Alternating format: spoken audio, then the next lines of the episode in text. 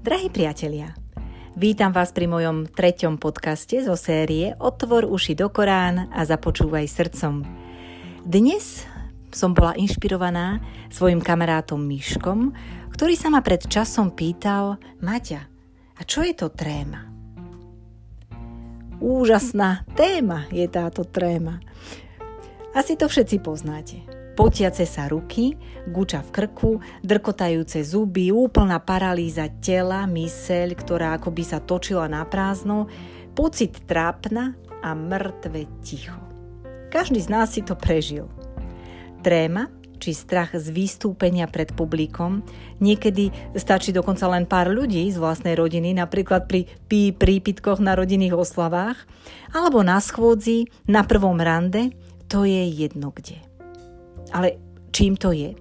A ako je možné, že aj zjavní extraverti a pred publikom skúsení zažívajú takéto stavy a dokonca opakovanie? Viď herci? Pozrime sa teda pani tréme pekne pod nechty, teda skôr pod pazúry. Už samotné slovo tréma, ktorú priraďujeme k určitej forme strachu, pochádza zo sanskritu trasa a doslova znamená hrôza, úzkosť, bánie sa. Tiež by sme ho mohli posunúť aj po druhej etymologickej línii slova trásce, ktoré z latinčiny znamená stopa.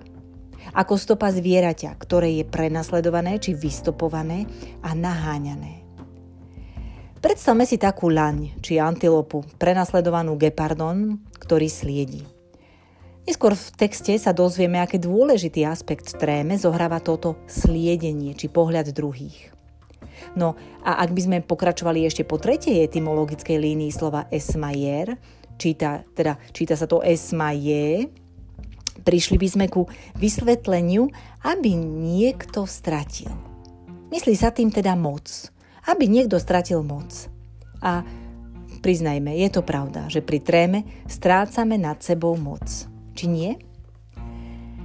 V treme je teda centrálnou otázkou stratenie tejto moci a potom jej znovu nájdenie, respektíve strach a nádejanie sa, či ju znovu nájdeme. Ale aj strach z neúspechu a niekedy aj strach z úspechu. Často však zamieňame pojmy tréma, strach a stres. Tréma je akési vnútorné napätie, ktoré sa odohráva v kratučkom čase pred reálnou konfrontáciou pred druhými. Odohráva sa ešte v čase, kedy existuje aká taká možnosť úniku alebo povedania nie. Asi to poznáte, ten vnútorný hlas, ktorý vám našepkáva. Odíď, uteč, nepovedz, neurob, bože, nezvládnem. Už keď však človek vyjde na scénu, a to nie len divadelnú, tak je to otázka, či, či prejde alebo sa zlomí. A tréma pomíje, ako náhle výjdeme pred druhých a zrealizujeme to, čo máme zrealizovať. Po tréme môže, ale nemusí, nastať stres. Stres z ohodnotenia či kritiky druhými. Stres je dlhodobejší. No a strach, tu poznáme všetci, je to jedna zo základných emócií, ktorá vzniká ako reakcia na reálne nebezpečenstvo.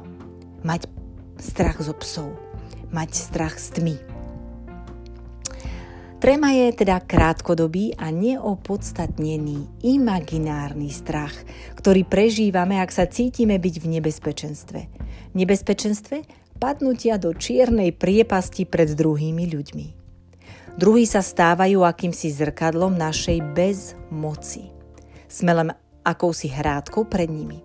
A to nás najväčšmi paralizuje, že stratíme svoju tvár pred druhými pohľad druhých, to sliedenie, mlkvé pozorovanie, odraz v očiach druhých. Zrazu sa cítime veľmi sami, ani zmoknuté kura pred pohľadom druhých. Dostávame sa do veľkého paradoxu, kedy stretnúť druhého nás stresuje, ale stratiť ho nás stresuje, stresuje ešte viac. Hľadíme na druhého ani na medúzu, túto bytosť z gréckej mytológie, tú ženu, lstivú, škaredú, s blízkavými očami, ostrými zubami. Kto na ňu pozrel, v okamihu skamenel. No, povedzte, necítite sa tak aj vy počas vašej trémy? Jediný Perzeus sa dokázal postaviť pred medúzu a odťať jej hlavu. Ako to dokázal? Jednoducho sa na ňu pozrel nepriamo, v obraze alebo odraze svojho štítu. Ako sa stať Perseom a lepšie prežiť trému? Aj o tom si povieme. Tréma je teda akýmsi alarmom, ktorý vysiela naša myseľ. Priprav sa na pocit slabosti, zraniteľnosti, oslabenosti, bezmocnosti. Je to teda akýsi obranný mechanizmus, ktorý nás anticipovane, teda v predstihu, pripravuje na takúto možnú situáciu. Každý asi uzná, že mať trošku trému je stimulujúce.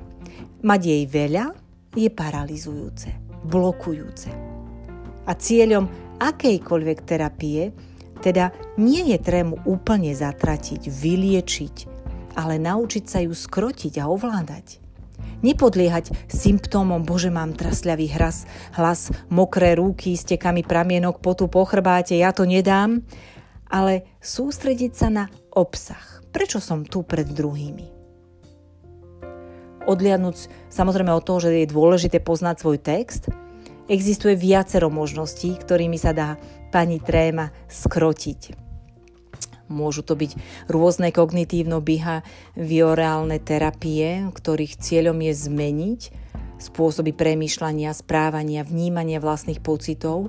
Môže to byť aj psychoanalýza na pochopenie svojich skrytých strachov, hypnoterapia na spriechodnenie myšlienok z podvedomia. Ale konkrétne, prv sa, prv než sa odovzdáte do rúk špecialistom, môžete vyskúšať napríklad naučiť sa relaxovať, buď cez jogu, cez vedenú meditáciu, cez dých. Alebo identifikovať svoje obavy cez otázky. Čo sa deje v mojej mysli, prvnež zacítim trému? Aká je teda moja posledná myšlienka pred zacítením trémy? Alebo ak sa toho, čoho sa najviac obávam, splní, aké sú najhoršie dopady pre moju budúcnosť? A ak sa tieto obavy splnia, čo si pomyslia ostatní? Po prípade môžete si dať aj realistické ciele. Chcem byť dobrý rečník alebo len odkomunikovať niečo. Sam pripraviť poctivo text alebo znížiť svoju precitlivosť pomocou vizualizácie.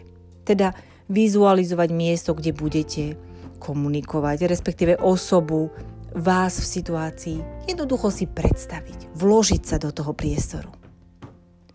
Ďalším malým typom môže byť oddeliť svoje dojmy od reality.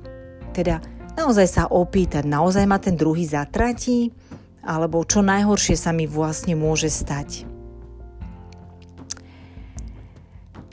Siedmým takým môjim doporučením môže byť pozrieť sa na publikum cez silnejšie okuliare. Naozaj realisticky, aj veľkí speakery, motivátori si často dávajú okuliare a s nimi e, sa pozerajú ponad hlavy, teda nie očný kontakt s publikom.